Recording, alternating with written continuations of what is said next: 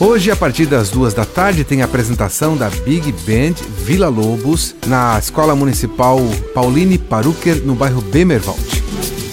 Quarta-feira é dia do projeto 19 Horas, com música na Casa da Cultura. Esta semana, o recital será de flauta e canto erudito. O evento começa às 19h no auditório.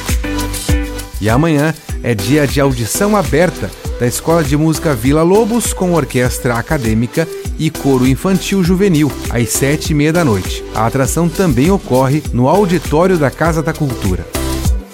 E o percussionista carioca Robertinho Silva vem a Joinville para workshop de bateria junto com o catarinense Máriozinho. O evento começa às 19h30 no Porão da Liga. Junto ocorre o lançamento do livro Ritmos Brasileiros em Forma de Rudimento. Os ingressos podem ser adquiridos pelo site simpla.com.br. E nesta sexta-feira tem tributo Legião Urbana com Miro Pena, no Teatro Juárez Machado, às 22h. Os ingressos podem ser adquiridos pelo site eticketcenter.com.br.